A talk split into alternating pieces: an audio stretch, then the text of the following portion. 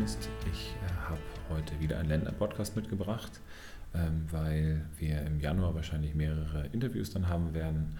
Ähm, werde ich mich jetzt auf den äh, afrikanischen Kontinent konzentrieren. Wir äh, haben beim letzten Mal war es ja auch schon so, dass wir äh, ein afrikanisches Land hatten und heute werden wir uns in Richtung Mali bewegen. Auch Mali ist ein äh, Staat, der in den letzten Jahren sehr viele Probleme äh, durchlaufen hat. Und ähm, seit der französischen Besetzung äh, gab es dort einige politische Turbulenzen. Aber um nochmal ein bisschen über Mali an sich zu sprechen, wenn man das äh, wiederum im Vergleich zu ähm, an anderen Ländern sehen würde, hat man hier auch eine relativ geringe Bevölkerungsdichte, vor allen Dingen im nördlichen Bereich, wo das Land äh, eher ähm, Wüstencharakter dann hat. Ähm, es ist so, dass viele ähm, Flüchtlingsströme auch hier äh, einfließen, was äh, natürlich dem sowieso schon nicht ganz so gefestigten Land weitere Probleme ähm, be bereitet. Und jetzt ist es so, dass es zwar seit einiger Zeit eine, eine demokratische Regierung gibt, also nach dem letzten Militärputsch, aber dass eines der großen Probleme die Korruption ist. Die äh, Korruption wird eben auch von politischer Seite dann unterstützt, ähm, was sich zum Beispiel in dem Handel durch die Sahara, äh, aber auch mit äh, Schmuggel oder sonstigen Lösegelderpressungen, ne, die dort äh, klassischerweise dann äh, passiert waren, ähm, vertieft wird. Das heißt, es wird darüber spekuliert, dass ca. 40 bis 70 Millionen Dollar äh, ins Land geflossen sind äh, durch Erpressung, durch äh, eben die äh, Lösegelderpressung von Terroristen, die ähm, Menschen äh, aus der westlichen Welt oder sonstige Ausländer dann äh, gefangen genommen haben. Das äh, wird dadurch eben unter Umständen auch noch erleichtert, dass Politiker dann für einen äh, Anteil des Lösegeldes eine ähm, Unterhandlungsposition eingenommen haben. Und äh, das verfestigt natürlich gewisse Problematiken.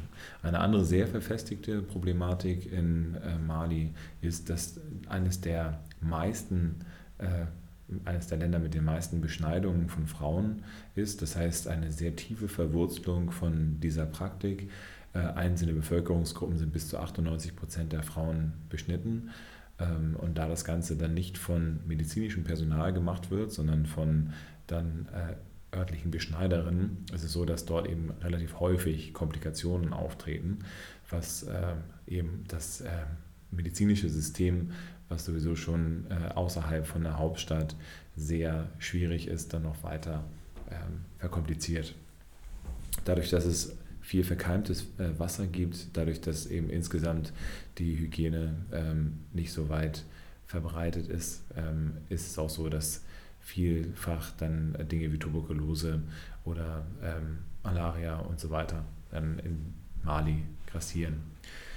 Ähm, obwohl wie gesagt, Mali ein, ein Land ist, in dem sehr viel Korruption stattfindet, ist es interessanterweise gar nicht so weit äh, unten auf der Liste der, des Korruptionsindexes. Da gibt es andere Länder wie Mexiko oder Russland, die deutlich weiter hinten liegen. Und äh, dementsprechend muss man eben auch sagen, da, äh, obwohl es schon sehr schlimm ist, ist es so, dass es äh, eben nicht ganz so dramatisch ist, wie es zum Beispiel in anderen, auch teilweise äh, Ländern, die entwickelt sind, ähm, grassiert.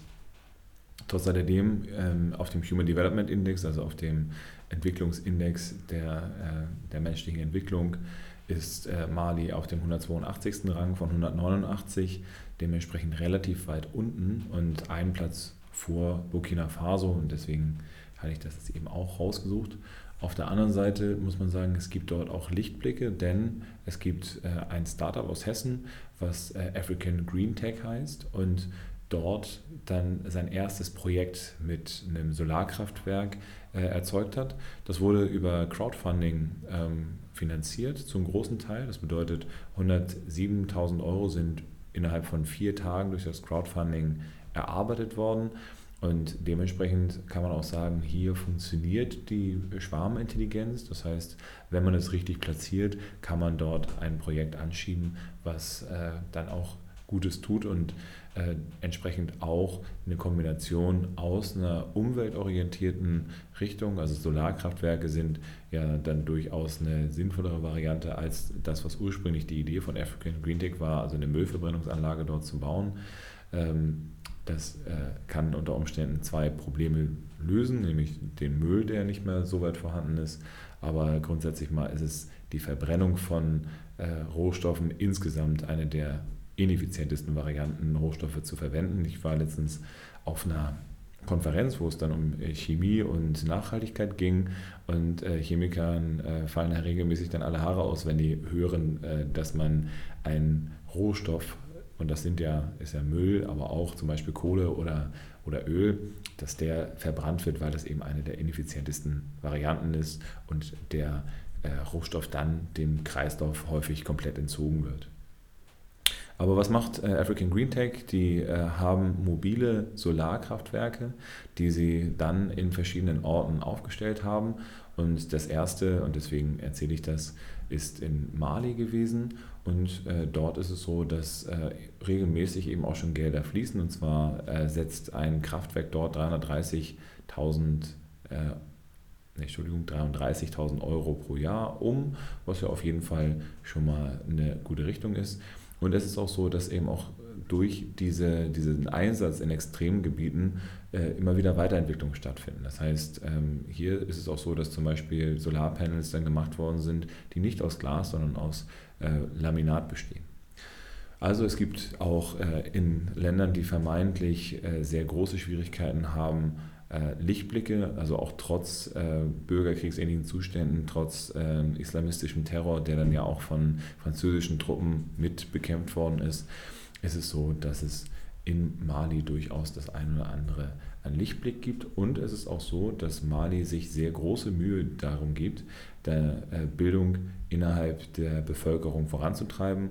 Da, wo äh, zwischenzeitlich mal ähm, ja, unter ähm, ein Viertel der Menschen überhaupt zur Schule gegangen sind. Also das sind dann traditionell leider auch immer mehr Männer als Frauen, also ein Drittel der Jungs und äh, nur ein Fünftel der Frauen sind in den 60er Jahren noch zur Schule gegangen. Heutzutage ist es so, dass äh, es schon sehr viel mehr gibt und äh, das ist auf jeden Fall eine richtige Richtung, in der wir unter Umständen dann auch besser weitergehen können.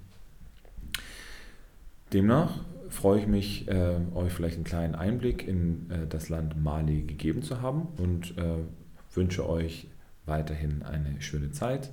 Bleibt mir weiter gewogen, schaut auf meiner Seite finanzoptimist.com gerne vorbei und äh, macht euch ein Bild über unsere Arbeit oder besucht mich auf Facebook oder dann auch gerne jetzt mittlerweile bei äh, Twitter. Ich freue mich über möglichst äh, viele Menschen, die sich beteiligen wollen, denn gemeinschaftlich kriegen wir das Mindset verändert, gemeinschaftlich kriegen wir es hin, dass die Menschen sich darüber Gedanken machen, was mit ihrem Geld passiert.